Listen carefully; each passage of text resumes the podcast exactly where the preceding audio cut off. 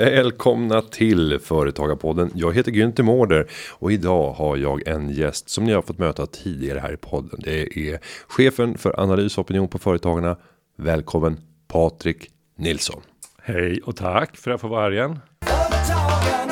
Och nu eh, bör vi ju nyttja det här tillfället till att titta på det politiska landskapet, börja fundera över vad är det som har hänt? Det har gått precis ett år efter valet. Januariavtalet eller överenskommelsen ligger på bordet. En första budget läggs den här veckan.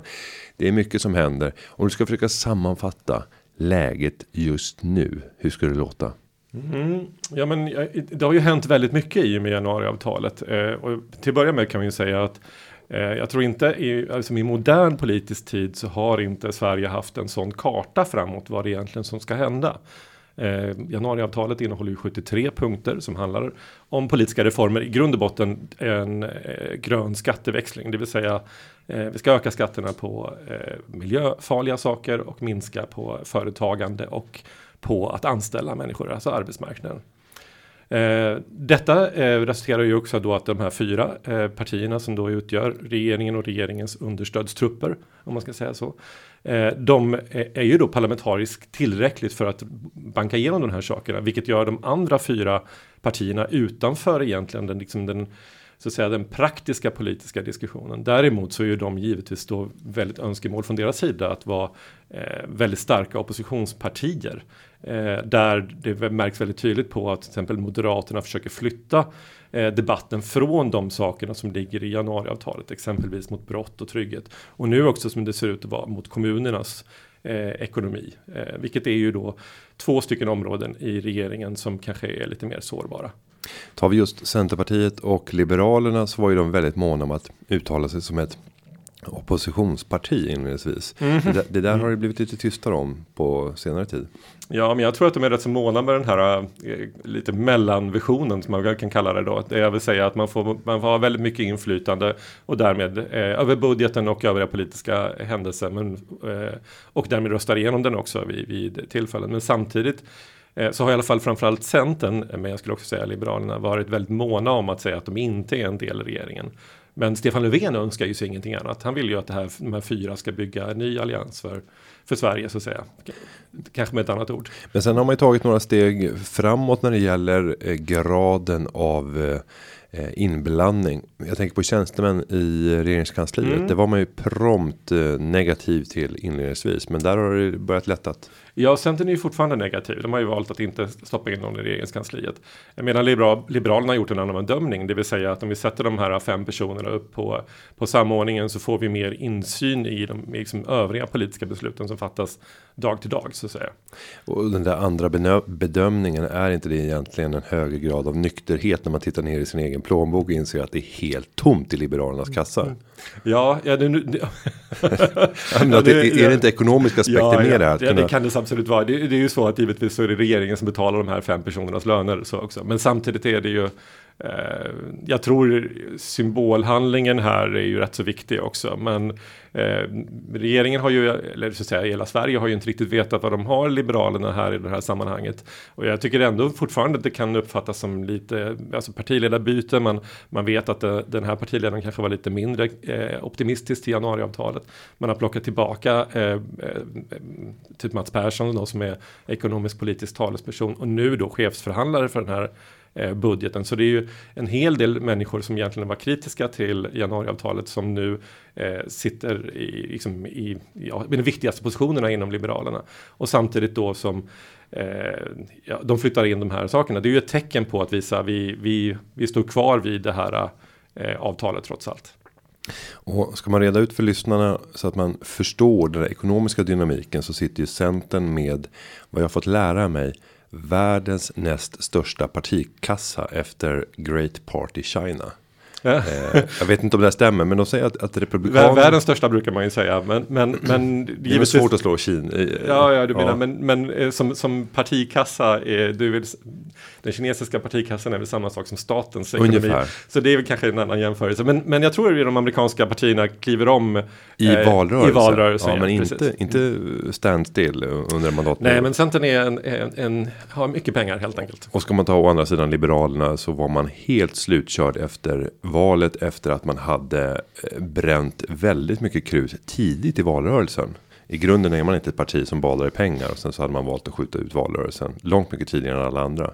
Ja, men så, så är det ju. Men, men, och jag tror egentligen så att säga det ekonomiska spelar ju givetvis in i det heller. Men du, du har ju också en situation där Nyamko har tagit över ett parti som trots allt var splittrat lite halvt i två saker. Och hennes största mål måste ju vara nu, bortsett från att peta sig upp över 4 spärren så måste det ju någonstans vara att ena partiet så att det finns chans och finns plats för flera människor inom det. Men om vi tar en företagare som tecknar ett eh, samarbetsavtal med en aktör och sen så är det menat att det här ska gälla över fyra år. Det finns ju ingen som inte skulle sätta sig till första året och börja revidera och ändra mm. och, och, komplettera. Vad är sannolikheten för att motsvarande kommer att hända i det här läget? Att vi får en helt ny förhandling och säger så här. Nej, men nu blev 73 punktsavtalet här. Det blev 80 och vi har tagit bort fyra punkter för de känns irrelevanta nu. Mm, men det har ju redan börjat hända. Eller hur? Redan. Ja, mm. eh, och jag tror att det är också om jag ska säga någonting så är det väl någonstans ett friskhetstecken. Alltså det går. Det betyder att samarbetet går någorlunda bra. Jag tror att det, de har det jättejobbigt att komma överens när de sitter i förhandlingsrummen. Men eh, ambitionen verkar ju ändå vara att eh, arbeta vidare med det här för att alternativet för de här fyra partierna är sämre. Eh, och då resulterar det i att, att eh, ja, men nu sitter vi i bordet, vi kan diskutera även de här sakerna. Nya saker dyker upp, nya problem dyker upp i Sverige och då för man in nya saker i förhandlingsbordet. Och det finns ju nu, nu kommer ju budgeten, eh, när vi spelar in det här då kommer den på onsdag, eh, två dagar senare och då eh, kommer det ju komma saker och ting som inte är småsaker för all del, men saker som inte står i, i januariavtalet. En sån stor, eller jag ska inte säga stor sak för det är inte ett jättestort reformutrymme som behövs. Eh, men det var ju Centerpartiets utspel i Almedalen om att eh, sänka skatten för de kommuner som har det allra eh, tuffast och få ihop välfärden och ofta därav har en hög kommunalskatt. Mm. De ska få 137 kronor per var det arbetande invånare eh, tillbaka i plånboken. Centers förslag var väl ursprungligen ungefär det tredubbla så de fick en tredjedel av det de la fram. Men det var en helt färsk reform. Mm. Och den lyckades de få med redan till höstbudgeten. Så är det ju och det finns ju även de andra partierna har ju fått med saker så att januariavtalet tror jag att man ska se eh, så vi som sitter på sidan här och jobbar liksom för att förbättra företagarnas eh, villkor, alltså lobbymässigt. För oss blir ju januariavtalet eh, liksom en rätt så fin eh, liksom, eh, roadmap helt enkelt. För att kolla vad som händer. För man kan liksom förutsäga saker och ting. Men det finns ju fortfarande politiska saker som kommer komma utanför helt enkelt. Sen en sak som inte stod i januariavtalet men som tillkännagavs för en och en halv vecka sedan när Ibrahim Baylan satt i Företagarna live, vår livesändning. Eh, då berättade han att han ska ut på en förenklingsturné kallar han det. Och jag säger regelkrångelturné. Det är lite olika infallsvinklar i det här. Eh, jag tror vi kan gå med på Byron sen. Ja, ja, jag tror att det blir faktiskt, jättevackert. Ja, eller hur? Vi vill mm. framförallt att det ska vara positivt någonstans. Eh, så han ska ut, ut tillsammans med oss i Företagarna. Eh, vi ska besöka, tror jag, sex stycken orter, fem, sex orter. Och eh, göra nedslag, prata med vanliga företagare och få se vad är det som skapar huvudbry för den här gruppen och vilka regler skulle man kunna förändra för att underlätta att driva företag i Sverige? Vad är det som gör eh, att, att du tror att eh, Baylan har valt ett sånt här område att fokusera på nu? Eh, men, man kan ju ta tillbaka till januariavtalet? Eh, om man tittar på januariavtalets utformning och vad som ska genomföras av regeringen så märker man rätt så snabbt att näringsministern inte har någonting att göra i det där. Eh, och trots att det egentligen handlar till väldigt stor del om företagande och anställningar och sådana saker som, som liksom rör våra medlemmar väldigt mycket eh, så märker man att näringsministern som då, då är någon form av representant för företagarna i regeringen eh, har inte någonting att göra. Då, vad, är det, vad, vad, blir då viktigt egentligen? Vad ska han jobba med för att förbättra för företagarna? Och här är ju någonting som vi har snackat om jätte, jättelänge och våra medlemmar. Om vi frågar dem, säger vad är det absolut, liksom, vad bör vi fokusera på allra mest? Så säger de den här regelkrångel, regelbörda. Eller om de då vill göra det positivt, förenkling av de regler som finns. Eh, och det är väl, det är, liksom, det är väl rätt så smart lösning och vi får väl bara heja på. Sen kan man ju säga, vad, vad är det som händer nu? Det här är ju eh, fem stycken eller sex stycken då, eh, träffar eh, där Baylan träffar företagare. Det är ju bra ur, ur viktig symbolhandling så att säga. Eh, för all del, men det är ju inte så att Baylan gör stora re regelreformer bara för att han gör den här resan. Men det är utifrån detta trots allt lite viktigt, för han skickar en signal till eh, alla myndigheter i Sverige. Han skickar signalen till liksom, departementen, framförallt sitt eget departement. Eh, och han skickar signalen till kommunerna som säger det här är, han, nu har en regeringen själva upptäckt att det här är ett riktigt stort problem. Och då är ju liksom stora förhoppningen att de här börjar fundera i de banorna och skära bort saker och ting som är onödigt och förenkla de regler som är för krångliga. Och vi kommer ju göra vårt bästa var vi än befinner oss i den här organisationen. Antingen jag som är i Stockholm eller våra förtroendevalda ute i kommunerna kommer ju liksom förhoppningsvis liksom få bättre styrka i sina argument när de träffar sina motparter. Men om vi gör analysen och beskriver vad, vad är det som kan leda, leda fram till ett sånt här ställningstagande från ministern. Vad behöver man göra som organisation för att få en minister dit man vill? Ja, man behöver goda argument. Det är väl det vi har haft den här gången. Eh, det, jag, jag tror, Men om vi går tillbaka i valrörelsen så, så la vi rätt mycket krut på det här. Så, så att det är ju ingen tillfällighet. Om du skulle beskriva arbetet om vi går tillbaka till och med två år i tiden när vi satt och planerade valrörelsen. Mm. Jo, men man kan väl säga så här. Vi har ju våra tre stora fokusområden som vi som organisation har velat förändra på. Det är ju liksom en förändring i skattepolitiken. Där tror jag arbetsgivaravgifterna ligger absolut högst upp. Eh, det har ju varit en, eh, arbetsmarknaden, eh, hur vi vill förbättra möjligheterna och göra det enklare och lättare att anställa. Och sen den tredje saken då som är alltså ren regelbörda där, där myndigheterna egentligen har gjort det väldigt enklare för sig själva men kanske inte för företagen och egentligen företagen då får stå med kostnaden och egentligen betala fakturan för att det förenklingarna sker på själva myndigheten. Det här har ju varit de tre eh, sakerna som vi har gjort extrema liksom, arbeten för att förbättra för företagarna. Eh, under en väldigt lång period, men framförallt precis som du säger under valrörelsen och innan dess. Precis. Och tar vi sen i samband med valrörelsen så gick vi ju ut med eh, vignetten får vi väl kalla det. Värsta regelbördan mm. och började exemplifiera företagare som hade hamnat i, i klistret och råkat ut för byråkratins hårda klor. Eh, den här vignetten, hur mycket tror du att den har spelat roll? Och, och beskriv den lite lätt för lyssnarna som inte har sett mm. den. Värsta regelbördan handlar ju om ett, ett exempel kan man säga. Eh, en gång i veckan ett exempel där liksom myndigheter eller staten eller Eh, på ett eller annat sätt har betett sig lite dråpligt och lite knäppt gentemot företagare. För att givetvis är över hela Sverige så sker en massa korkade beslut också bortsett från alla bra beslut som ändå fattas. Eh, och här har vi då försökt illustrera dem eh, för att få uppmärksamhet för frågan kan man säga. Eh, ett, ett favoritexempel är väl den här eh, strandskyddsexemplet eh, där en, jag tror det var i Halland, en, en företagare ville bygga Eh, ett hus vid en sjö men han var tvungen att bygga både, både huset och sjön. Och så byggde han sjön först. Vilket resulterade i att han fick strandskydd på sjön och fick inte bygga huset. Hade man gjort det i motsatt ändring så hade liksom reglerna inte varit ett problem. Det här är väl sådana här dråpliga regler som egentligen eh, borde kunna sorteras bort. Eller egentligen en riktigt modig, duktig myndighetsperson kan förstå vad det är egentligen som, vill, som är bra för att åstadkomma här. En av mina, eh, svårt att säga favoriter här, men som väckte väldigt mycket uppmärksamhet. Det var ju också Kebnekaise fjällstation. Mm, där, man, där man ansåg att eh, fjällvattnet hade för höga halter av, om det var flor. Alltså fjällbäcksvattnet ansågs inte vara tillräckligt rent enligt Livsmedelsverkets normer. Så då hade man ett förslag på att man skulle installera en eh, diesel eh, vad kallar man det? Renare dieselgenerator. Ja. För att eh, få tillräckligt med ström för att kunna driva ett eh, reningsverk.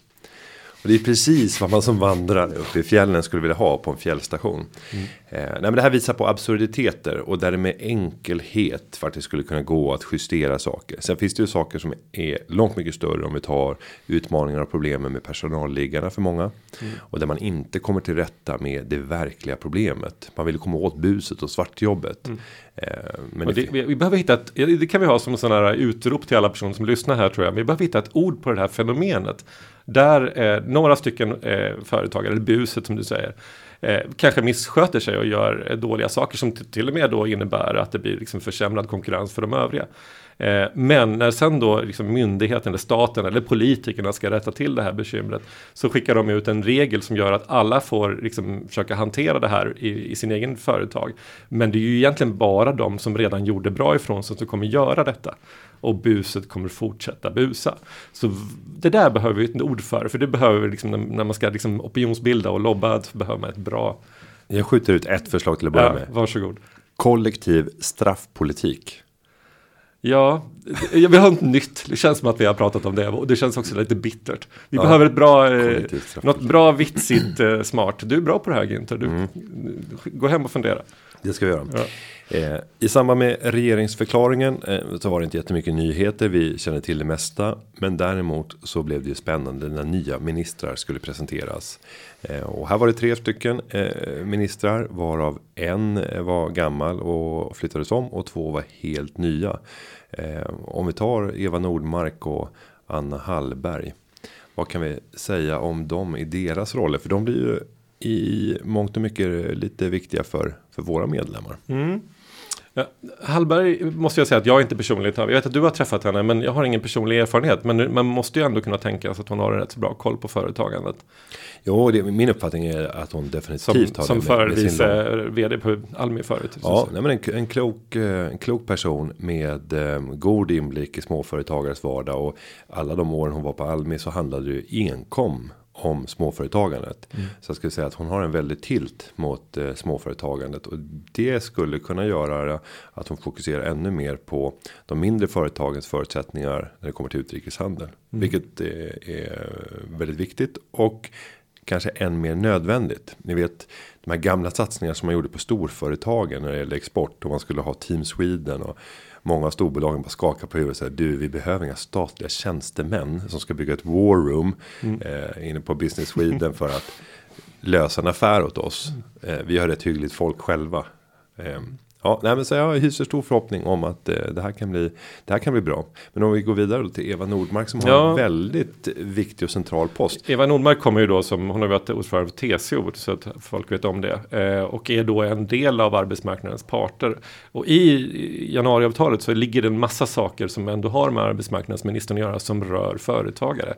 Eh, det kanske de största sakerna, eller absolut den största, är väl de förändringar som ska göras i arbetsrätten.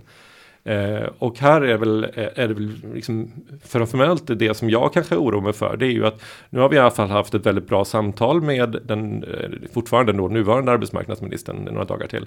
Eh, och det är rätt så stor grad av förutsägbarhet. Vi vet vad hon står i olika saker, vi vet vad hon inte tycker. Hon är ju dessutom också väldigt tydlig med, med det. Så det, det är lätt att liksom resonera runt de här frågorna. Och vi vet att vi är inbjudna i alla de här samtalen. Alltså det vill säga, det är arbetsmarknadsparter och så är det företagarna just nu.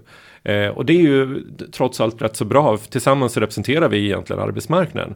Eh, parterna har ju ett problem att det är ju att de representerar ju egentligen bara 40% av företagen och företagens anställda eh, på privata sidan. Medan då 60% av företagen faktiskt inte har ett kollektivavtal. Eller om man vänder på det. I privata sektorn så är det ungefär 80% som är täckta av, eh, av anställda som är täckta av kollektivavtal. Och 20 som inte är. Och den där sista då har ju inte blivit representerade i de här sammanhangen. Men nu har ju vi varit där, vilket jag tror kanske har eh, så att säga, vidgat diskussionen lite och framförallt då eh, varit väldigt måna om att vi, vi kan i alla fall försvara den här gruppen som kommer påverkas av lagstiftningen men som inte ingår i parterna, parternas del av det hela. Och här blir ju då Eva Nordmark jätteviktig. Men om vi tar steget att gå från att vara den högstliga, högsta fackliga företrädaren av de tre. Om vi tar TCO, Saco och, och LO. Och gå och bli arbetsmarknadsminister. Eh, det var ju ingen kritik kopplad till just det steget. Men jag, jag tänker att det hade blivit det om det hade varit en alliansregering som hade rekryterat låt oss säga Svenskt Näringslivs vd. Mm. Hade inte det blivit ett jäkla liv det, hade, det, hade, det, är klart att det blivit kritiserat även det här. Men, men, men det, är, det finns, ja, jag skulle säga det största, eh, det är klart att det skulle bli mycket, mycket mer om det var på den borgerliga sidan. Eh, men jag skulle säga, eh, och den stora anledningen till det är väl sannolikt att det egentligen den socialdemokratiska regeringen har gjort så här förut. Så det, är väl, det finns väl ett, liksom ett prejudikat helt enkelt. Mm. Och samtidigt så lyfts ju fram att Eva Nordmark har en eh, bra relation med Centerpartiet och Liberalerna och att det skulle vara en styrka som ökar sannolikheten att man ska kunna förhandla väl inom ramen för januariavtalet eller däromkring. Mm. Det är väl det, jag skulle säga att om hon då är socialdemokrat så är hon ju en högerorienterad socialdemokrat, absolut.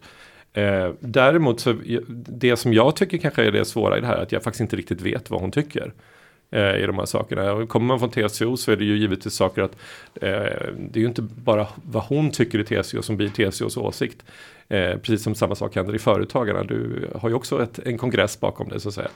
Eh, och det, eh, det får vi prövas nu egentligen. För att nu, då sätter hon sig också in under Stefan Löfvens åsikter och det som finns i det socialdemokratiska partiet. Så vi får se. Det, vi ska göra vårt bästa för att försvara våra platser i det här. För det är skitviktigt helt enkelt för företagarna. Mm. I januariavtalet så finns också skrivet att 3.12 reglerna ska förenklas. Mm. Och just förenklas, inte att skatten ska höjas. Eh, däremot så var ju Magdalena ute så sent som i våras och sprattlade i frågan och, och eh, vädrade just skattehöjningar. Och blev smäll på fingrarna med en gång. Rejält, yeah. så att hon stängde ju den dörren illa mm. kvickt. Sen förra veckan så var det någon annan som sket i det blå skåpet. Det var ju den gamla socialdemokratiska finansministern Erik Åsbrink som avslutade sin politiska karriär 1999. Ja. 20 år senare så vaknar han. Och, men, men vänta nu, kan det vara så att om socialdemokratin vill testa vattnet och se vad som händer i den där saken? Kan det vara så att man då skickar fram en sån? Vem, ja, vem är beställaren? För uppenbart mm. är, och vi ska dra så att säga, lägga mattan först så att alla är med oss. Eh, han går ut i Dagens Industri, den gamla finansministern, efter att ha varit ute i näringslivet och arbetat i just 20 års tid. Jag har själv suttit i styrelsen tillsammans med honom på Handelshögskolan och slogs av att jag kunde inte begripa att han en gång var socialdemokrat eh, utifrån hur han agerade i i de sammanhangen och han har varit ordförande för Alecta med mera flera börsbolag också.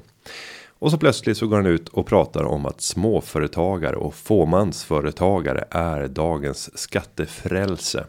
Men till skillnad från adeln tidigare så behöver dagens skattefrälse inte ställa upp med soldater och hästar.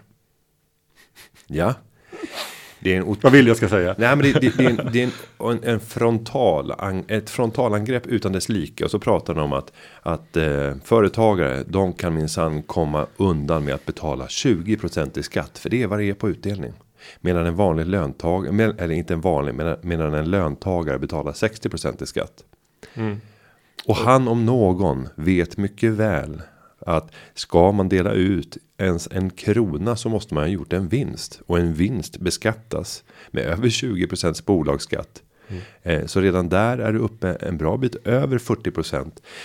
Och problemet nu, det blir ju när man jämför med en vanlig löntagare. Där råder ju också stora missuppfattningar. En vanlig löntagare i en högskattekommun betalar inte 35% i skatt, vilket det står på kommun, kommunalskattesatsen, utan snarare 26% i skatt. Och då har du 26% i skatt mot över 40% i skatt på företagaren. Och sen har du alla begränsningsregler som finns kopplat till det här. Som gör att du inte kan plocka ut något större belopp för de allra flesta. Utan de flesta använder förenklingsregeln och då tror jag att det är 171 000 2019. Som du kan plocka ut till den lägre skatten. Mm. Varför gör ett sånt här utspel? Vad är din analys bakom? Vem nej, är men, beställaren? Nej, men jag, precis, precis som du säger. Det, jag tror ju att det är det här är en testballong snarare än någonting annat. Och jag tror att det är väldigt viktigt att att vi som organisation går ut och protesterar mot det när det händer och som du nu gjorde i det här fallet. Så att det, vi har gjort vårt jobb. Men det viktiga tror jag är ju att de två partier som egentligen i förra omgången hotade att fälla regeringen om eh, 312 och några andra skatter så att säga inte eh, skulle liksom eh, höjas. Eh, att de säger ifrån det här, det vill säga Centern och Liberalerna. Att de markerar att det här är inte okej. Okay. Eh, till att börja med, som du säger själv, det är felaktigt. Men det är också, det finns en anledning till att vi har den, eh, de här skatterna vi har. Det, alltså det, mycket av det här är ju till för att uppra, uppmuntra till småföretagande och uppmuntra till att anställa i företagen. Mm. Eh, det finns en tanke som är samhällsvärnande här, som är jätteviktig. Och sen har du ytterligare en dimension som sällan kommer fram i debatten. Det är ju att varje år så startas det nästan 70 000 företag. Mm. Om vi skulle titta om fem år så kommer ungefär hälften av dem att inte bedriva någon verksamhet och det var inte vad de drömde om fem år tidigare. Alla som startar företag har ju en dröm om att jag ska kunna försörja mig på det här. Förhoppningsvis att det går så bra så att jag till och med kan anställa. Men om du vet att ungefär hälften kommer att gå på pumpen. Då måste det ju finnas någonting på andra sidan som kompenserar för de tuffa åren där man kanske inte tar ut någon lön överhuvudtaget. Mm. Eh, Nej, men jag kommer ihåg när vi hade det här, när vi hade det här för två år sedan när vi slogs mot, mot eh, regeringen just i 312. Eh, då fick jag titta på eh, statistik som de hade på Finansdepartementet som var, eh, som var egentligen liksom vinstuttagen i en viss grupp av eh, företagare. Så att en begränsad del och det var ju kanske inte den traditionella 312-företagaren utan eh, konsulter eller vad du kan säga som, som finns i, som kanske delat upp sin, sin, sin verksamhet i flera delar för att komma åt den här lagstiftningen. Och då eh, så var den grundläggande för liksom både argumentation och beslutsfattande. Och det fanns ju, saknades så mycket kunskap. Eventuellt då avsiktligt från deras sida men ändå så var det här tjänstemän på departementet som hade den här datan. Och det, det, det brister ju rätt mycket. Och det ska ni väl vara medvetna om allihopa, eh, både lyssnare och vi, att det är ju sällan som verkligheten paketerar, paketeras i dess renaste form. Utan det är ju nästan alltid saker som saknas när man har med politiken att göra. Till skillnad från det akademiska där, det, där du skulle bli kölhalad om det visar sig att du har undanhållit viktiga parametrar som skulle kunna påverkat utfallet i studien. Det förekommer ju fortfarande, men det blir skandalöst om det skulle visa sig att det var på det sättet. Och ofta åker man ju dit Eh, inom politiken mindre så. Ja, okay. eh, men om vi eh, tittar vidare på den här punkten då förenkla av förenkling av 3.12 reglerna. Vi gjorde ett litet eh, sidospår där och Erik Åsbrink har kanske på uppdrag av Socialdemokraterna varit ute och testtryckt frågan. Men vad är sannolikheten att vi kommer att få till stånd en, en utredning som kommer att komma fram med ett förslag om en förenkling? Ja, eh, så här är det ju att 312 skulle ju då ha kommit som utredning under våren redan. Så att den har ju då blivit försenad. Eh, och vad jag förstår så har liksom ingen, eh, det finns inte en datum framöver heller när den ska dyka upp. Och någonstans kan väl eventuellt jag tycka att det kanske är bra. Det är klart vi vill ha lite förenklingar i den. Men det är också att öppna upp Pandoras box. Att börja med en stor utredning runt, runt detta. Det var det förra gången när alliansregeringen då först började göra en utredning för att förenkla. Och sen resulterade det i när vi fick ett regeringsskifte. Eh, så ändrades förutsättningarna för utredningen och det blev egentligen hur får staten in mer pengar från företagen blev grundbulten. Så det det är riskabelt ändå om man ska titta utifrån våra egna perspektiv.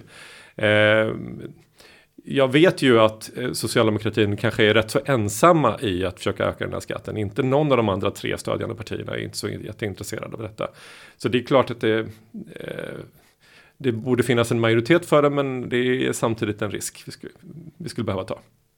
Och går vi tillbaka till den förra utredningen så kommer ju den fram till en sak som man faktiskt har gått vidare med och det är ju att underlätta generationsskifte. Man ska ta bort den här straffskatten som har funnits på. Det är redan ägar. borttaget. Eh, ja, men det börjar inte gälla från första januari. Nej, men beslutet är fattat. Ja, ja mm. men, men, från första januari är den tillämplig mm. som eh, som ny lag så att för alla er som är företagare och vet personer i er närhet eller kanske själva varit med om att genomföra ett ägarskifte inom familjen med komplicerade strukturer. För det har funnits sätt att undvika det här så att du ändå kan få en, en jämlikhet med den som inte är närstående bolaget. Eh, nu kan ni strunta i alla de dumma och konstiga konsultupplägg som har kostat pengar och istället göra ett ägarskifte på precis samma sätt om man gör det inom familjen som utom familjen. Äntligen. Ja, mm. så det var en stor seger framåt. Om vi sen tittar på den här roadmappen som du pratade om. Januariavtal kan ses som en roadmap. Vad är det som kommer stå högst upp på agendan under hösten för företagarnas del? Eh, jag tror att eh, man kan säga att det är egentligen eh, tre saker. Ska jag säga. Det, det första är ju att det är en hel del miljöskatter som ska ändå införas. Och det, det kommer vi få. Men jag tror att det är väldigt, väldigt viktigt att de här miljöskatterna är två saker som vi tycker ändå är viktiga för företagare. Det ena är att det är förutsägbart så att man vet vad det är egentligen, vilka investeringar man kan göra och vilka beslut man kan fatta i företaget. Man förstår vad som är, gäller.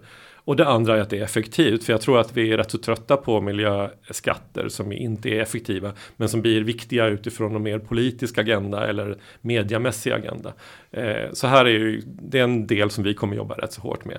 Eh, sen har vi en helt omvälvande förändring på Arbetsförmedlingen. Eh, där tror jag är Eh, där ska ju då egentligen den nya arbetsförmedlingen helt enkelt själva förmedlingsdelen ska privatiseras i ett eh, upphandlingssystem, ett LOV-system. Eh, och där är, det ju väldigt många stora frågor som fortfarande kvarstår. Vad ska vi göra i glesbygdsområden om inte liksom, de här företagen är intresserade? Eh, vad, hur ska det här ersättningssystemet så? Hur kan vi? Eh, hur finns det möjlighet för nya företag, företag att etablera sig på den här nya marknaden som öppnar? Och framförallt, det är liksom absolut grundläggande eh, delen i detta. Hur blir det bättre och lättare för våra företag att hitta kompetens? För idag har ju den matchningen inte funkat. Och sen den tredje är ju arbetsrätten. Eh, den eh, skulle jag säga är den absolut viktigaste nu, just nu. Då. Det, är ju, eh, det är ju någonstans var 15 var 20 år en, liksom en reform inom arbetsrätten sker. och här Samtidigt som det händer extremt mycket i samhället. Vi, vi jobbar ju inte på samma sätt som vi gjorde för 15-20 år sedan. Så att vi behöver ju förändra den här, de här reglerna. Eh, och här finns det några principer som liksom finns i januariavtalet som vi vet ändå kommer bli av. Vi vet att det kommer bli utökade undantag i turordningsreglerna och så vidare. Men vi skulle ju hemskt gärna vilja se mer en diskussion om att få möjligheten att kunna säga upp personer eh, av personliga skäl. Det vill säga få säga upp personer som kanske missköter sig på arbetsplatsen eh, på olika sätt. Och därför får jag göra lite reklam, för det kommer ju. Ja, ja, för tusan. Ja, precis. Det känns som att eh, vi, vi kommer nu, eh, vad ska vi se om det blir det två veckor, komma med en stor arbetsrättsrapport bara för att argumentera ännu starkare när det gäller de här sakerna. Så det här är en jättestor prioriterad fråga för oss under hösten. Eh, och för att neutralisera lite grann så ska jag säga att det finns jättemånga andra rapporter som också skrivs av andra organisationer som man kan ta del av. Eh, så att man inte Nej, det här är inte Sveriges Radio. Men eh, ni har hört både på Patrik och mig att det varit ett högre tempo. Vi har pratat snabbare och det beror inte bara på att Patrik ska vidare på ett möte nu tillsammans med alla våra politiska experter, utan det beror på att vi är eh, vansinnigt engagerade i det här. Och då skulle jag vilja göra en shout-out till. Skulle mm. du som lyssnare vilja bli en del i det här teamet? Som jobbar med analysen och med opinionsbildningen och politiken in i hjärtat. Så finns det nu en möjlighet. Nämligen vadå? Man kan bli, vi, ja, mitt, mitt gäng har ju inte bara politiska experter. Mitt gäng är också pressekreterare. Mm. Eh, där vi försöker se till att företagarna hamnar i media med allt det vi tycker är viktigt. Och tycker man tycker att det var roligt att hjälpa till med det. Så kan man höra av sig till mig. För vi söker just nu ytterligare en pressekreterare. Mm. Dessutom om man inte tycker att det är, är eh, det man är mest lämpad för så finns hur det. Kan, hur kan det vara? Kan det vara så? Ja, men man kan vara mindre lämpad för olika saker. Så. Ja, ja, precis. Ja. Men, men, man vill egentligen. Utan man kanske är ja. jätteduktig på att eh, bokföra, på att ha kontakt med eh, eh, aktörer som ska ha hjälp med redovisning och liknande. Då finns det även en möjlighet att börja jobba på vår redovisningsenhet och det servicecenter som vi har som ska serva våra lokalföreningar med deras löpande bokföring. Eh, där finns det en tjänst. Sen har vi ytterligare en tjänst och det är på lojalitetsavdelningen. Eh, de som har samtalen med eh, våra medlemmar för att hjälpa dem att komma igång med eh, sitt medlemskap och göra att de blir mer framgångsrika som företagare. Så just nu är det faktiskt tre möjligheter. Alla goda ting är tre att kunna eh, få bli en del i gänget i företagarfamiljen som vi så smakligt brukar uttrycka det som. Eh, varmt välkommen med din ansökan. Med det Patrik vill jag säga ett stort tack för att du återigen gästade Företagarpodden. Det var eh, inte första gången och det var inte sista gången du kommer tillbaka. Tack! Det, det är ett nöje, tack så mycket. Underlaget har förberetts av David Hagen och klippningen den är gjord av Linda Aunan Edvall. Vi hörs igen nästa vecka. Ha det gott, hej då! Företagarna, ja, ja, ja, ja, ja, ja. Företagarna ay, ay, ay, ay, ay.